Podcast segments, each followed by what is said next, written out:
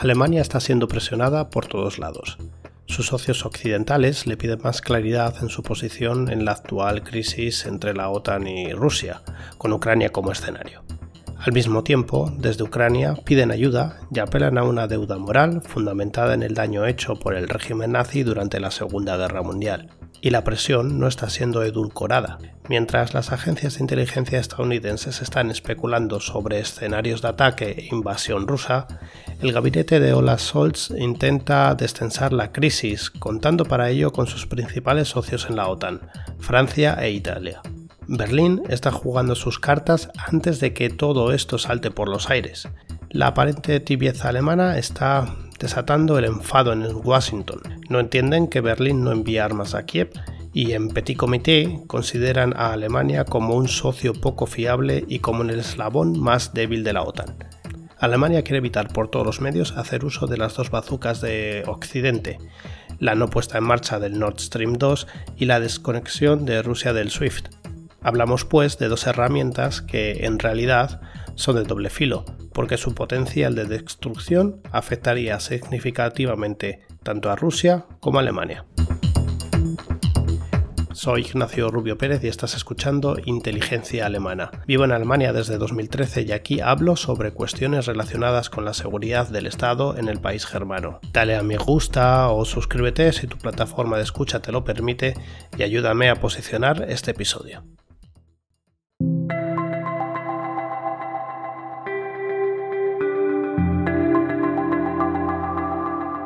Las relaciones germano-rusas se han caracterizado por ser una montaña rusa de emociones. Tan pronto se ha pasado de la cooperación y la alianza a la hostilidad. El fin de la Guerra Fría trajo consigo una política de distensión. Tras la reunificación alemana, Alemania y Rusia han colaborado en el sentido de una asociación estratégica. El comienzo de la crisis de Ucrania en 2014 marcó un impasse y dio paso a la tensión en las relaciones bilaterales. Ambos estados han impuesto sanciones mutuas. En Berlín todavía tienen la espina clavada de la anexión rusa de Crimea y la violación del derecho internacional. Aún hay más. Ven a Rusia como una amenaza que se escenifica en ciberataques al Bundestag y de la que temen que pueda iniciar nuevos episodios de influencia y conflictos híbridos no solo en Ucrania. Pero a pesar de estas reticencias, Alemania es consciente de la interdependencia existente. Recordemos que es el principal socio comercial de Rusia después de China.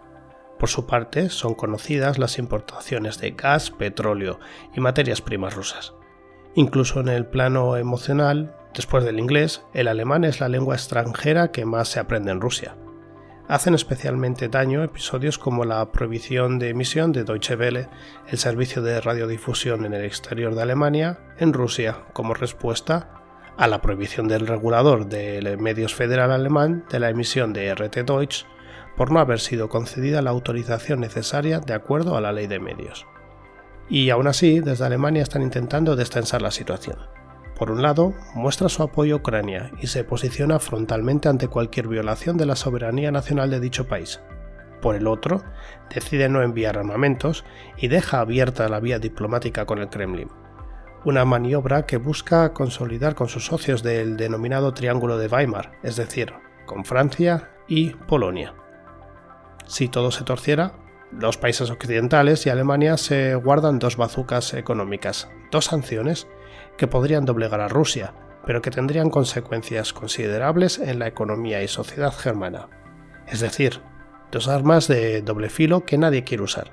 Hablamos por un lado del fin de la importación de gas ruso y el cierre del Nord Stream 2, y por el otro de la desconexión de los bancos eh, rusos y otras empresas del SWIFT, el sistema interbancario que afectaría a los pagos internacionales con divisas y que sería el tiro de gracia a las exportaciones e importaciones rusas.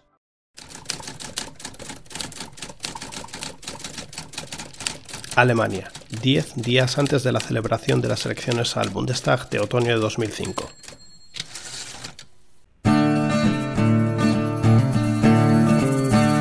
Se enfrentan un canciller experimentado, el, socialdemócrata Gerhard Schröder, y una joven aspirante, que no necesita presentaciones, Angela Merkel. Sie entscheiden, ob die Marktwirtschaft sozial bleibt. Sie entscheiden, ob Deutschland starke Friedensmacht in der Welt bleibt. Es steht viel auf dem Spiel. Deutschland braucht einen klaren Kurs und eine verlässliche Politik für mehr Wachstum und mehr Arbeit. Deutschland wird es schaffen. Poco antes de que se decidiera el cara a cara entre ambos candidatos, Schröder se reúne con su buen amigo Vladimir Putin. Todo indica que el ruso no quiere poner todos sus huevos en un cesto para un proyecto que tiene pensado en mente. No importa quién ganará, había que dejar todo atado y bien atado para que diera igual. Y así, el 8 de septiembre de 2005 se firma un memorando entre Berlín y el Kremlin. Lo firmado, el compromiso de construcción de un gasoducto que uniera directamente a ambos países a través del mar Báltico se estaba dando forma a una idea que ya rondaba las cabezas de muchos durante los años 90, el futuro Nord Stream. El proyecto, una auténtica obra de ingeniería, evitaría todos los países situados entre Rusia y Alemania. Rusia se ahorraría así todas las tasas que habría que pagar si el gas ruso pasara por Polonia, los países bálticos o Ucrania. Y más importante aún, Rusia privaría a estos países de toda influencia en la transferencia de materias primas. Es decir, todo un win-win. Contra todo pronóstico, el SPD de Schröder pierde las elecciones y Angela Merkel inicia un mandato que se prolongaría durante 16 años. El socialdemócrata no se queda mucho tiempo de brazos cruzados y se convierte jefe del Consejo de Supervisión de la empresa operadora del Nord Stream. El bebé nacido de la especial amistad entre Schröder y Vladimir Putin daba sus primeros pasos. ¿Qué pasa ahora? ¿Decide Merkel tirar hacia adelante o dar marcha atrás? Nada más lejos de la realidad la Merkel, obligada por el memorando bilateral de septiembre de 2005, lo recordáis, el firmado antes de las elecciones, no solo pone en marcha el proyecto, sino que lo amplía con un segundo gasoducto, el famoso Nord Stream 2.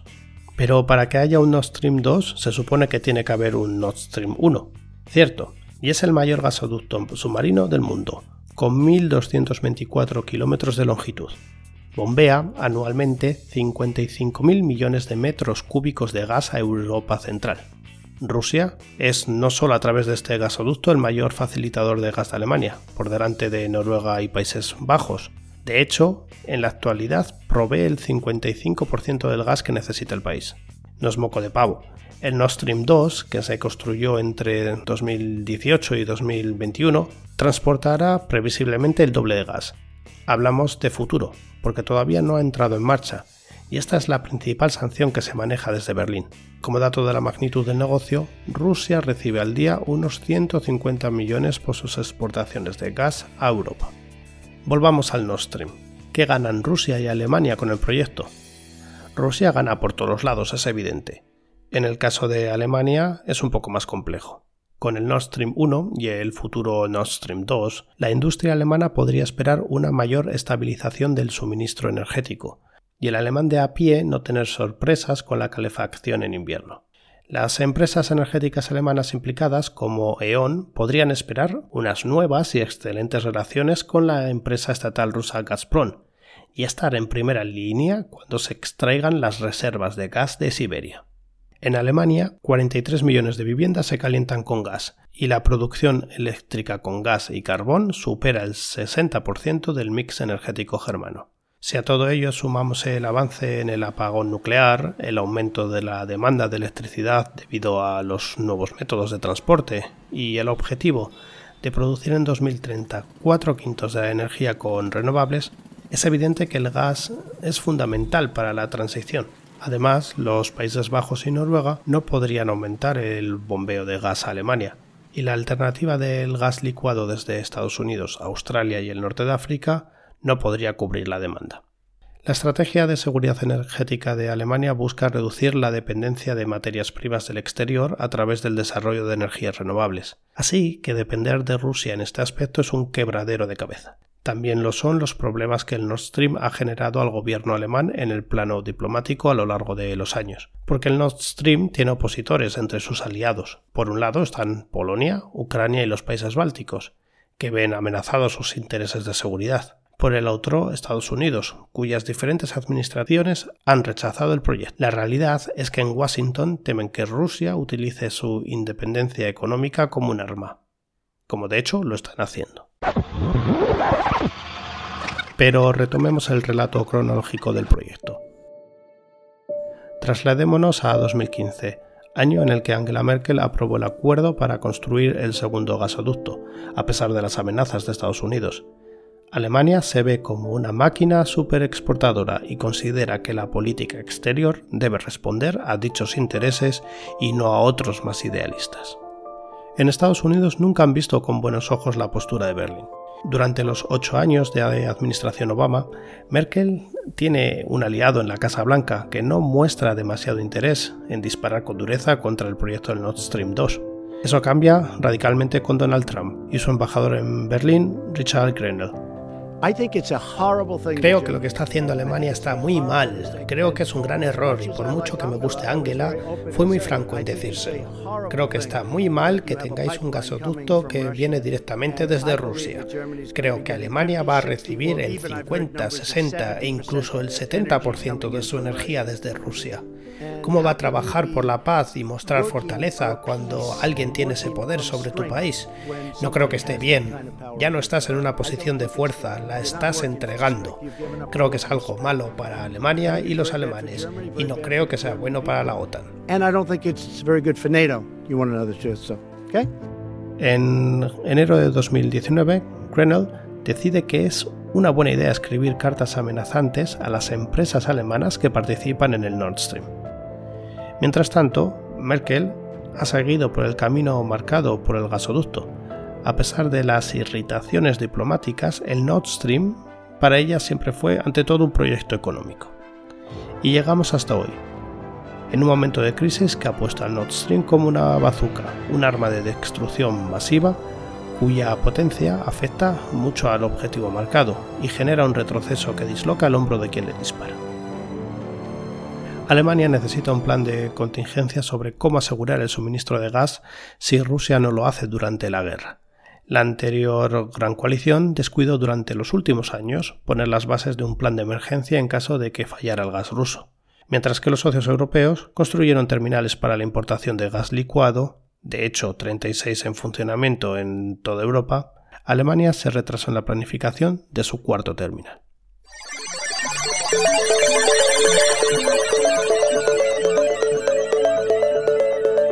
La otra gran bazuca occidental y en la que Alemania jugaría un papel fundamental pasaría por la exclusión de Rusia de la red bancaria internacional SWIFT, un duro instrumento de sanción.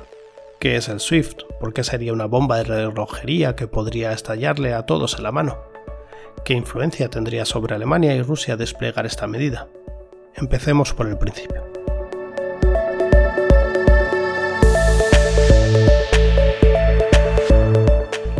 SWIFT son las siglas de Sociedad para las Telecomunicaciones Financieras Interbancarias Mundiales. A grandes rasgos, es una cooperativa internacional que viene funcionando desde el año 1973 y coopera una red de telecomunicaciones, la red SWIFT, para el intercambio electrónico de mensajes entre instituciones financieras de todo el mundo. Por cierto, cuenta con sede en Bélgica. El SWIFT, para hacernos una idea, es quien proporciona la infraestructura técnica para la comunicación entre bancos. Su objetivo es que ese intercambio de información a través de las fronteras nacionales. Por ejemplo, un banco en Alemania puede intercambiar mensajes sobre transferencias de dinero, valores o transacciones de metales preciosos con otro banco en el extranjero, digamos que de Rusia, de forma rápida y técnicamente rastreable. Para ello, cada participante tiene su propio código bancario internacional identificable, el llamado Código de Identificación Bancaria o BIC. Algunos datos. Más de 11.000 bancos, empresas de valores y corporaciones de más de 200 países utilizan el servicio. Dado que un fallo de la red SWIFT tendría graves consecuencias, SWIFT está sujeto a una supervisión cooperativa por parte de los bancos centrales del G10 y el Banco Central Europeo, según informa el Bundesbank. ¿Qué consecuencias tendría para los bancos y empresas rusas no tener acceso al SWIFT? Por dejarlo claro, sería el fin de sus negocios. O eso dicen. Los bancos eh, no podrían usar los canales de comunicación SWIFT y por tanto tendrían dificultades para pagar o recibir pagos internacionales, o por lo menos en lo que es el tema de la comunicación. Y si las empresas ya no pueden pagar las importaciones o registrar los ingresos de las exportaciones, esto frena el flujo de mercancías, todo en bombazo en la línea de flotación. Los pagos internacionales de divisas en el negocio de la importación y la exportación se verían especialmente afectados los servicios financieros tardarían mucho más tiempo y por tanto se escarecerían significativamente porque la comprobación y la conciliación de las transacciones sería mucho más larga. De acuerdo, el dinero seguiría fluyendo. Recordemos que el SWIFT es una especie de servicio de mensajería y los bancos rusos podrían usar Telex, una alternativa. También podrían obligar al uso de sistemas domésticos e incluso llegar a acuerdos con bancos de Bielorrusia u otros miembros de la Unión Económica Euroasiática. Estos países están conectados tanto al SWIFT como a la alternativa casera de Moscú, el denominado Sistema del Banco Central para las Transferencias de Mensajes Financieros, el SPFS. Este se puso en marcha en 2014 y cuenta con más de 400 usuarios domésticos rusos, aunque con muy pocos en el exterior. Por ejemplo, solo hay un banco chino que se haya sumado a este SPFS. Este es un proyecto que busca concertar un tercio de los mensajes financieros rusos para finales de 2023. En la actualidad solo canaliza un quinto. De todas maneras, una separación del SWIFT sería un acicate para desarrollar aún más el sistema propio. Hace poco, el Sberbank, el principal banco ruso, realizó pruebas para prepararse en el caso de que se produjera una total desconexión con Occidente. No solo que ya no tuviera acceso al SWIFT, sino que tampoco contara con servicios de empresas como Intel, Oracle o Microsoft, entre muchas. En Moscú confían que no se llega a estos límites ya que supondría activar una especie de bomba nuclear financiera. ¿Se ha excluido alguna vez a bancos del SWIFT? Pues de hecho sí. Los iraníes fueron excluidos del sistema por primera vez en 2012. Dado que el SWIFT se considera a sí mismo como una plataforma neutral, esto no lo hizo la propia cooperativa, sino que fue resultado de un reglamento de la Unión Europea. Tras un primer levantamiento de sanciones a Irán, posteriormente los bancos iraníes volvieron a ver bloqueado su acceso a la red de pagos en 2018 como consecuencia de las nuevas sanciones impuestas por Estados Unidos. En 2017 los bancos norcoreanos también fueron bloqueados del SWIFT. Y en 2021, después de que los talibanes tomaran el poder, fue el turno para los bancos afganos. Desde entonces, según Tagesschau, el informativo referencia de Alemania, no ha habido más entregas regulares de dólares al país, lo que ha provocado una crisis de liquidez. Volviendo a Rusia. ¿Solo sufrirían los bancos y empresas rusas si se les echara del SWIFT? Está claro que no. De hecho, sería una catástrofe para los bancos y empresas occidentales que hacen negocios con Rusia. Curiosamente, los clientes de los bancos rusos que pagan en rublos no tendrían que temer nada. ¿Qué impacto tendría esta sanción en las relaciones económicas entre Alemania y Rusia? Excluir a los bancos rusos de la red SWIFT también afectaría a las empresas alemanas que comercian con Rusia, que son muchas más de las que exportan a Afganistán o a Irán. Como podrás imaginar, muchos bienes se encarecerían para la población. Esta es probablemente una de las razones por las que el gobierno alemán está reaccionando con mucha cautela a esta propuesta. A pesar de todas las crisis, Rusia sigue siendo el mayor proveedor de energía de Alemania. Además, la economía alemana compra a Rusia una cantidad considerable de metales no ferrosos, así como de hierro y acero, y también Rusia es un importante mercado de ventas para los bienes de equipo alemanes debido a las persistentes y elevadas necesidades de modernización de su economía. En 2016 Alemania fue el segundo proveedor de Rusia, copó el 10,7% de las importaciones del país, por detrás de China y el tercer país comprador más importante. La economía alemana está muy presente en el mercado ruso. Por ejemplo, gran número de empresas alemanas también han establecido centros de producción en Rusia o han realizado inversiones considerables en los últimos años. China es cada vez más importante para Rusia. Alemania sigue siendo el segundo socio comercial de Rusia, pero el comercio ruso-chino es ahora 2,5 veces mayor que el de Alemania. Rusia también está impulsando proyectos energéticos con China. Por ello, a medida que la dependencia de Rusia del mercado europeo siga disminuyendo, también perderá Europa oportunidades de influencia política en Rusia. Hasta aquí el séptimo episodio de Inteligencia Alemana. Es el momento de mis consideraciones. Ana Alonso en El Independiente se hacía eco de las declaraciones de la primera ministra de Lituania, Ingrida Simonite, la cual decía que es el momento 1938 de nuestra generación. La neutralidad ayuda al opresor y nunca a la víctima. Vivimos una vuelta a ese año marcado por la política de apaciguamiento. ¿Es el momento de acercarse a Putin o merece la pena plantar cara? ¿A qué estaríamos plantando cara? Son muchas las cuestiones que se plantean y es complicado darles respuesta a todas. Hay quienes piensan que hay que entrar en conflicto directo con Rusia para ralentizar o parar el avance del país en sus países vecinos. En Rusia temen y ven como una amenaza una hipotética integración de Ucrania en la OTAN, y pretenden parar el avance que realizó en su día la Alianza Atlántica en los Bálticos y este de Europa.